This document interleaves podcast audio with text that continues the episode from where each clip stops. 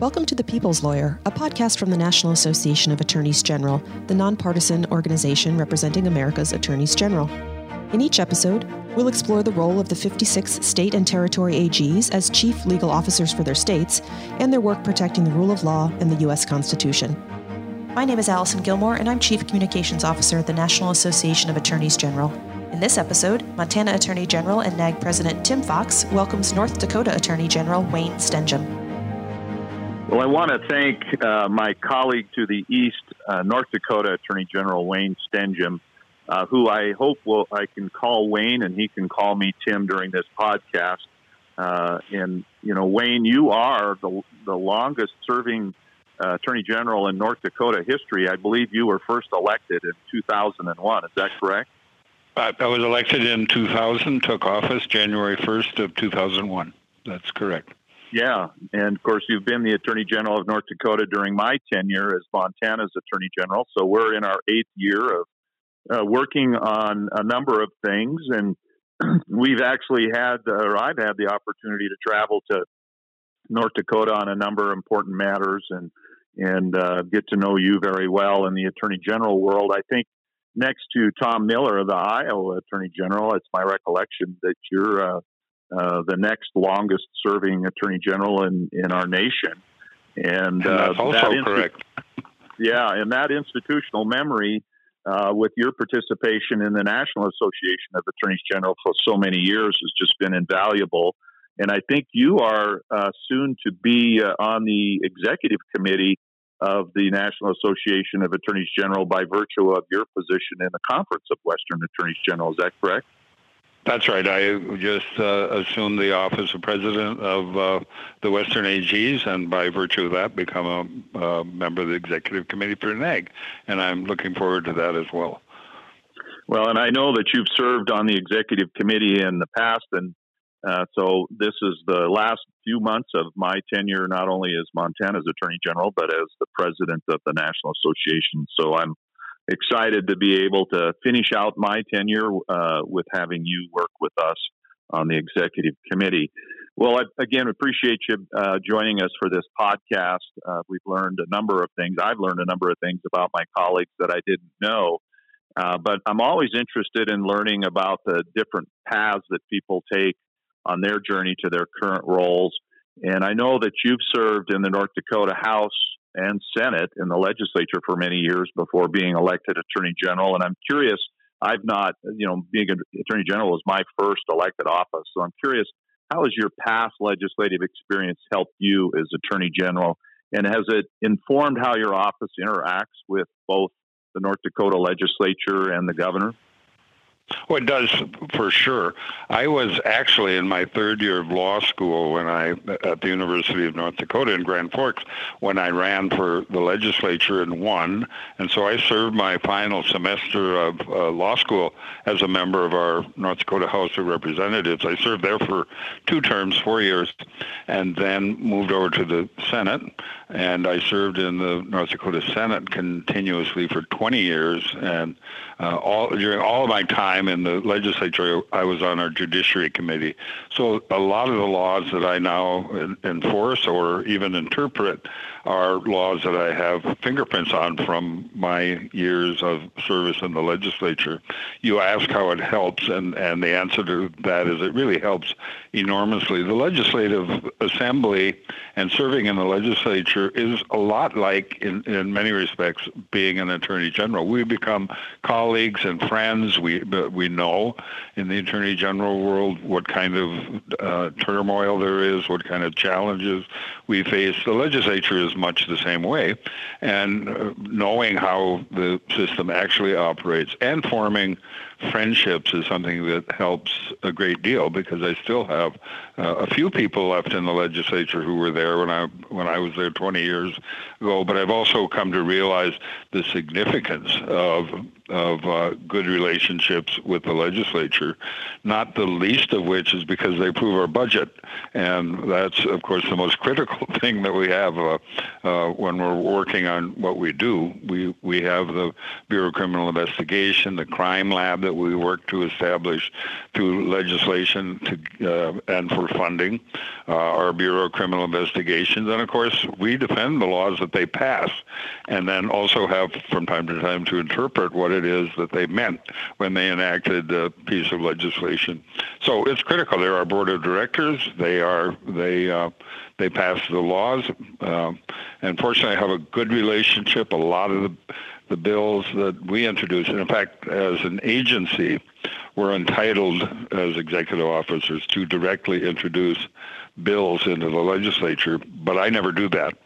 Uh, for a couple of reasons. First of all, a lot of the bills are law enforcement, consumer protection type uh, bills that are popular, and legislators like to have their names on those kinds of things. But also, if you introduce a bill as an agency head, uh, it can become an orphan when it gets onto the floor of either house, and if nobody gets up to defend it because they are, their name isn't on it, it can make it more difficult to get a bill passed. So, having having a good working relationship with the legislature is critical. They get to know you. They know that they can trust you. They rely on what it is that you do. Well, that's that's great, and that's probably an often uh, overlooked role of, of uh, the 56 attorneys general, at least from the public's point of view. And I, I have a similar experience. Um, we uh, have drafted a number of bills, and it hasn't been me personally, but it's been people in my office who've had experience with drafting bills in the legislature. And I have uh, one of my staff members actually, well, actually, two of my staff members have been in the legislature. Um, and and I agree with you. We what we've done is we've chosen sponsors and worked with them, and and you know we we find people who are passionate about the issue in the bill, uh, people who are good on their feet and are good consensus builders, and um, and work with them. And we've had great success, as I know you have. And I suspect too, in your experience, you know, not only working in the legislature but now working in the AG world, uh, it's been helpful for you to be to have had this history of working with people from other political parties, correct? Well, and that really is true too. I I think when when I get bills that or have bills sponsored, I never go just to one party. I always make sure that the sponsorship is made up of sponsors from both political parties, uh, usually in a proportionate number to the to the numbers of the legislative uh, assembly. But I think that it's critical that everybody understands we're not here just to represent one party. It helps too I think, to cement the relationship. And uh, I, think people understand that the role of Attorney General for most of us were elected and were elected on under a party uh, label, and people understand that we have a partisan aspect to what we do, but a lot of people look at us as qua- uh, somewhat quasi-judicial. I think they expect good, solid legal representation. We we will defend uh, just about any law that comes along um, zealously because that's what lawyers as advocates do. And I think that uh, having a reputation as somebody who's a straight shooter and fair to everybody is something that in the long run is very very helpful. I I know and so do you, Tim, a number of uh, attorneys general who, for one reason or another, have a rocky relationship with their legislative assembly, um, and those are, you know, it is easy to commiserate with those folks because it's tough enough working with the legislature when, there's not enough money or there's a difference on, of opinion on some things uh, without having a uh, adversarial relationship, and many have that, um, and and it's certainly something that everyone should do the best they can to uh, to eliminate because life is you know what we do is very difficult, controversial, um, and uh, uh having a adversarial relationship with the legislature is just another issue, another problem on top of everything else. Well, that that's that's a great point, and and those are some of the things that we're discussing in my presidential initiative, transformational leadership and civility. Is you know how do you get along with somebody who uh, is either of a different political persuasion than you, uh, or, or, at least maybe just disagrees with you, uh, or you disagree with them. Um, you know, are, what are the the attributes of great leaders who've been able to bring uh, folks together, and and if if they at least if they can't agree, they can be respectful of one another. Maybe uh, attorneys general, because we're lawyers, understand that better than than most. That that it's important to to advocate zealously for your cause, but to understand the difference of opinions don't mean that you have to create an enemy every time you disagree with somebody on a policy issue.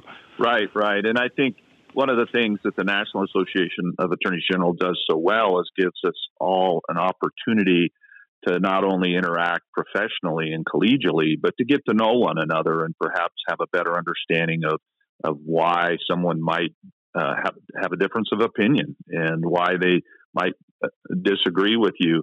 Uh, and at the end of the day, still be able to to socialize or, or on some other matter that you can agree on. And there's a lot of that in our world, as you know, with consumer protection, um, trying to fight human trafficking, public safety, so many things that we can find that we can agree on.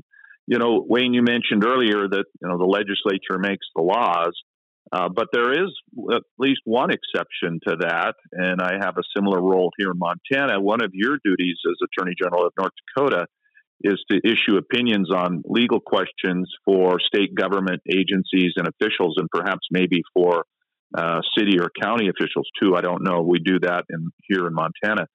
Can you exp- explain the the Attorney General legal opinion process for our listeners? Um, what is an Attorney General opinion? How does it work? Does it have the full force and effect of law? Uh, tell us a little bit about that. That's something that probably a lot of folks in the general public don't understand that that uh, we we often issue these attorney general opinions. Well, we do, and sometimes when they're reported in the news, they call them rulings um, and uh, act as though it's a court decision. That's not what these are.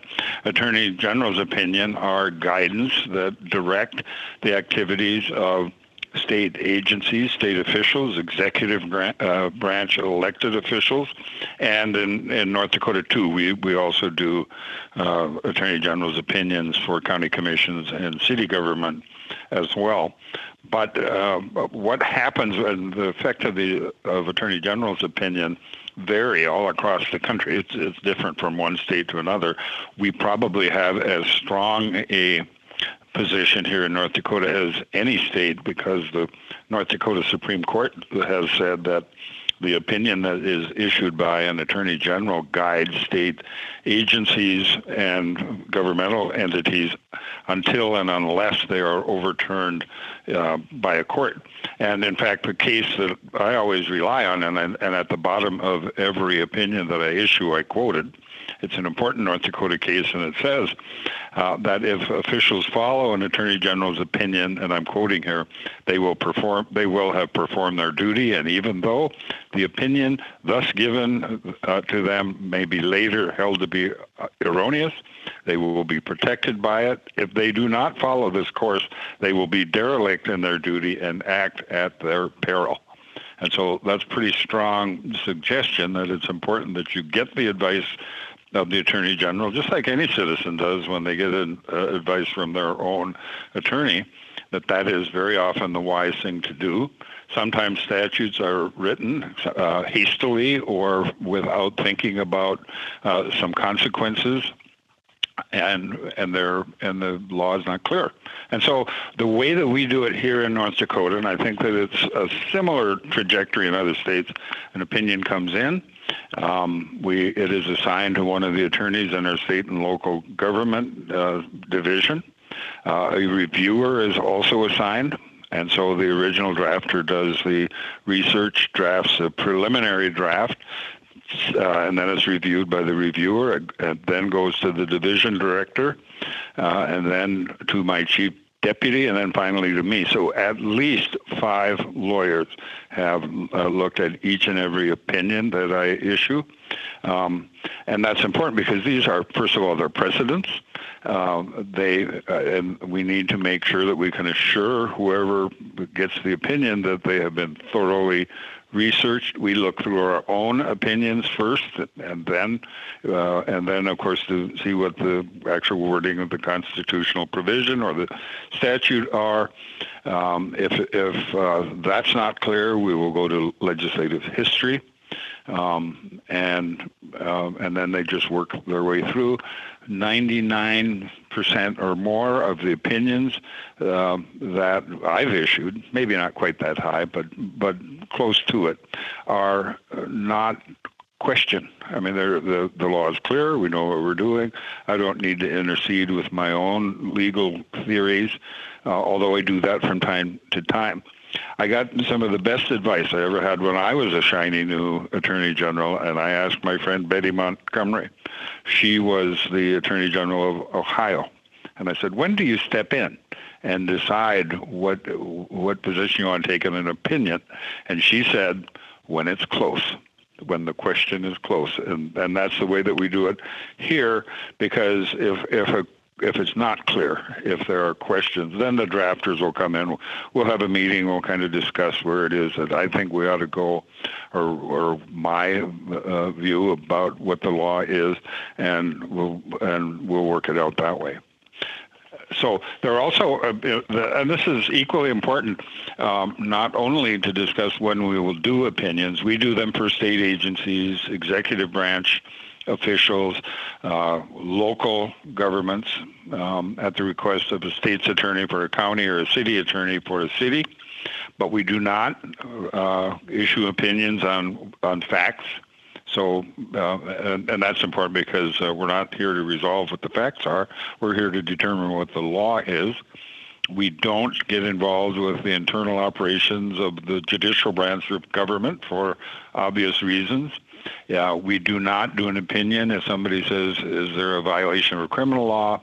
Based on these facts, we will not do an opinion regarding whether a criminal offense has occurred. Uh, if a matter is already proceeding before a court, we do not issue an opinion. And then one thing that often happens, and I bet you see it too, is you get legislators who have a constituent with a legal question, and what they really want is private legal advice from the attorney general. We don't do those, and we will tell them we're not we, we're not here to do private legal opinions on whatever issue a constituent contacts their lawmaker about. That's all very similar, Wayne, to what we do here in, in Montana and much like uh, court precedent, all of the opinions are uh, they're published, they're available public publicly, uh, and and you know they're bound in volumes, et etc. Um, and and it's a great uh, body of of work, as you say. There's a lot of work that goes into these, and I guess obviously from what you just said, the first thing is to determine whether or not it's proper to issue an opinion. So you your office looks at that first to decide whether you're either going to go that route, and probably in you know in many cases uh, you decline. In in Montana, if we decline, we might also consider a letter of advice. You do a letter of advice that that doesn't in Montana that doesn't have the the full effect that an attorney general opinion has, but it provides them some guidance short of an AG opinion. Is that something you do as well? We used to do informal and formal opinions, and as I uh, assumed office and started doing them, took the position that any, of course, any advice an attorney here gives is technically legal uh, an attorney general's opinion, but we only have one kind of written, a, a, formal or informal opinion. They're just all the same, um, and we do not do. A, we would not. I mean, we give advice, of course. We've got uh, 45 lawyers here, and they give advice to their to their client agencies all the time uh, either written, but more typically just over the telephone when there's simple questions about how to proceed and what the law might mean, and only if it's really significant and needs the the uh, additional uh, value of a written attorney general's opinion do we do one. Um, although sometimes I'll get legislators who will call and just say we're kind of wondering, and I can tell them here's where it might likely go uh, without telling them for sure. Um, and and head them off on asking one or tell them that they don't really need one because we already have an opinion that says the same thing and here that here is a copy of that for you. Sure. Well and that's one of the interesting things about these requests is you know the the requester has to understand they may not always get the answer that they wanted right well, that's right. You're going to get the answer that there is, and that's and I tell that kind of jokingly to legislators. Um, tell them, look, I'm just telling you what the law says. if they want to blame anybody, it's you. You you are the ones that have the power to change it, not me. And so you go, you can go ahead and and then I'll tell you what that law says. And you mentioned that an attorney general opinion can be overturned by a court of law it can also be changed or amended by the legislature in many cases too. Correct? Sure. Yeah, absolutely. If if we're um, interpreting what a statute says, they are they have ultimate and almost exclusive authority within constitutional bounds to change the law. Now, there is one, uh, uh, and I know you want to talk about our sunshine laws, and and I think that this might be a good time to mention. There is one exception to uh, our rule that a citizen cannot ask and get an opinion from the Attorney General, and that is in the instance of a claim that a citizen was denied access to any governmental meeting or a record that they're entitled to have. Our Constitution says that all records and all meetings of every uh, governmental agency and any entity supported in whole or in part by government funds are open to the public unless there is a specific exception provided in the law that uh, provides that it's closed. And, uh, and under the statute, any citizen can ask for an attorney general's opinion of whether they were illegally granted uh, or denied uh, access to a meeting or to records they were entitled to. And we do uh, two, three dozen of those every year. That, that's uh, an important thing to note because I, I don't believe we have that in Montana. And one of the, the criticisms of, of our sunshine laws, and we have a similar law in our Constitution, uh, you know, the right to know, the right to public participation. Um, we do have statutes about those matters too. But for the average person, if you feel you've been denied access, whether it be to a meeting or to a document, or other public information, your recourse is to go get a lawyer and maybe go to court, which is very expensive, very cumbersome. If there are some public interest uh, law firms and lawyers that will will do those things uh, pro bono, but I'll have to I'll have to go back and visit with my staff. That might be something as as I leave the attorney general's office, we might be able to draft a statute. Uh, not not that we need more work to do, but it seems much more uh, you know, it, it, it, seems a lot easier to get a good decision, uh, particularly for the average person who maybe can't afford to go to court, uh, just to go to the attorney general. And that's uh, we used to do it where you would tell people we had that statute or the constitution provision, and then just say you're on your own as far as enforcing it. But it was in 1995 that my predecessor as Attorney General convened a task force and put together this bill.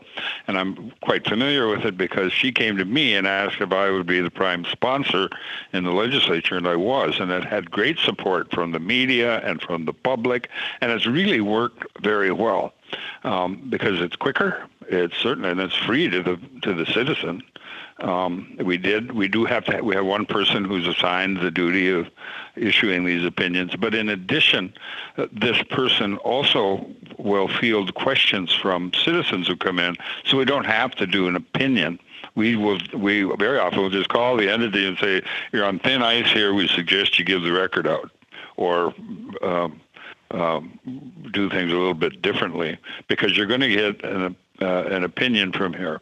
And though there are no uh, direct criminal penalties for violating the open meetings and open records laws, most public entities who get a criticism, a scathing opinion from the Attorney General saying they violated the law, take it seriously. They do not like to be publicly uh, called out for violating the law. So it does work well Plus, you wind up with people in the office who are experts on the on the open meetings, open records laws, and I think the public will feel that they're much better served. It's very popular among the media, but they though they have no special right to any records or access to meetings, nothing better or stronger than any other citizen of North Dakota would have. Well, I, you know, uh, I'm going to be back in touch with you after I talk with my staff. I just need to clarify.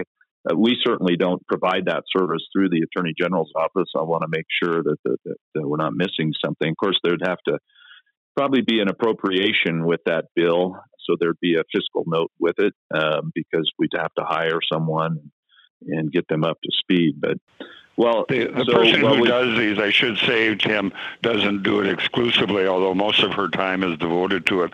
But on our website, if you look at it, uh, it will talk about guidance on walking through the request process. But we also then publish a uh, open meeting and open record pamphlet for citizens and for public bodies, one for one for each, so they know what it is that's expected of them. And most of the violations are not intentional; they are they are inadvertent or they are a result of not knowing exactly what the law is. Well, we we have had some uh, um, involvement in this area more recently with the COVID nineteen pandemic after our governor uh, ordered that uh, large groups uh, in uh, meetings indoors be uh, stopped for a period of time. It, it raised the question for uh, how do we, how does government operate, particularly as it, it, as it pertains to public meetings? How do we give the public the the right to access these meetings with public officials? And so we work very closely with our counties and cities and, and state agencies to come up with guidance within just a few days that has worked very well for our state. Um, and uh, to make sure that you know the public's right to know and their right to participate in, in, in meetings is is not infringed just because of a pandemic. Well, there's one other thing, um, Wayne, that I want to cover with you. That again, we have some similarities. You serve on the North Dakota Board of University and School Lands, which I believe is similar to my position on the Montana Board of Land Commissioners. Can you tell us about this special role that you have as Attorney General on on this uh, board and, and how it may be unique to Western states like ours?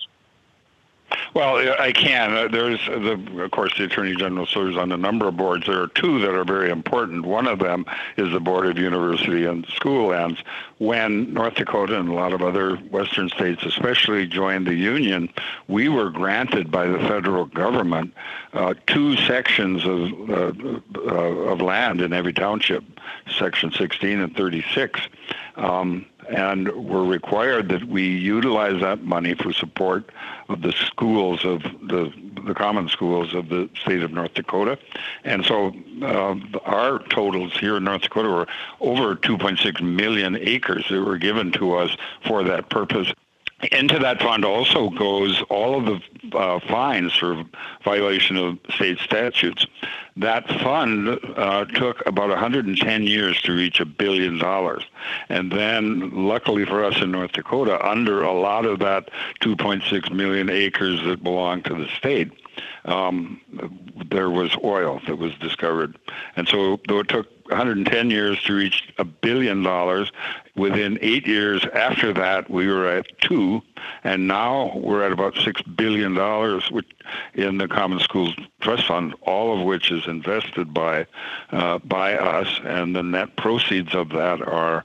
Uh, given to the school children of North Dakota. Some of that money goes to our colleges and other state institutions as well. But by and large, it goes to the Common School Trust Fund for the support of children. So there's a there's a sizable sum that we can add in addition to other state support for our schools that comes from that. We act, and, and some people uh, don't quite understand, the members of the board do, we're fiduciaries. We, it is a trust that we are obligated to, under under fiduciary principles, under the statute, under the Constitution, to maximize the profit uh, that we realize from that fund. It is not a pot of money that uh, someone can come in and try to raid at a low interest or no interest for some public, some other public purpose, no matter how good it may sound or even how good it may be. We are obligated to devote it for that purpose, and so we treat that responsibility as we should, as the utmost fiduciary responsibility that we have, and especially now when the amount of money that we have in it has has uh, increased as much as it has. Well, that's very similar to my role on the board of land commissioners. Uh, you know, we we make very important decisions, as you say, on how to maximize the profit. We also have a fiduciary responsibility for sustainability. Uh, obviously, we you know we have to make sure that the the state lands are managed uh, in a in a you know environmentally safe way, in a, in a way that's fair to everyone. Uh, with you know whether it be grazing leases or as you say oil and gas leases. In Montana, we have coal, uh, forest lands. We you know uh, we have uh, logging that goes on, and we have to do that in a sustainable way. But very similar roles. Well, it's been my great honor and pleasure, Wayne, to to serve uh, these past uh, seven plus years as Attorney General with such a great neighbor. And as you can attest to, I frequently call you for advice and counsel. Uh, maybe not so much here in later years, but certainly early on, I've leaned on you, and you've been a great help help to me. And we've worked on a number of cases together, and and uh, in fact, just recently uh, won an opinion in a, in a, an administrative board on the federal level and so I'm looking forward to the next six months, uh, a little less than six months that we get to work together and want to thank you again for having this conversation with me. And perhaps you have some parting wisdom for us. Thank you for those kind words, Tim. Uh, one of the one of the best things about this job is how good uh, of friends you can make, and that is true across the political spectrum. Some of the best friends that I have, those that I admire most, aren't even in the same party. And actually, for a number of the issues, and you touched on this earlier, it doesn't matter what your political party is. We're working together on ending robocalls, um, supporting the rights of our consumers, law enforcement, keeping our state safe. And for most of the discussion, you wouldn't even know what political party anybody is in, and it doesn't really matter. Um, we're all in this together. We're friends friends, we're colleagues, and, and we simply want to improve the lives of our citizens. Well said, Wayne. Thank you again, and I look forward to seeing you uh, hopefully sometime soon in person. I hope so too. I, uh, we very much we're looking forward to the opportunity to come back out to Big Sky. That isn't going to happen right now, but uh, in due course we'll get through this, just like we get through all of our uh, difficulties, and we'll be able to get together and uh, meet as friends. Great. Thanks, Wayne. Bye. Thank you for joining us for this episode of The People's Lawyer. We look forward to bringing you additional insights about the work of state attorneys general, including conversations with individual AGs about important legal issues in future episodes. In the meantime, feel free to visit us at naag.org or email podcast at naag.org.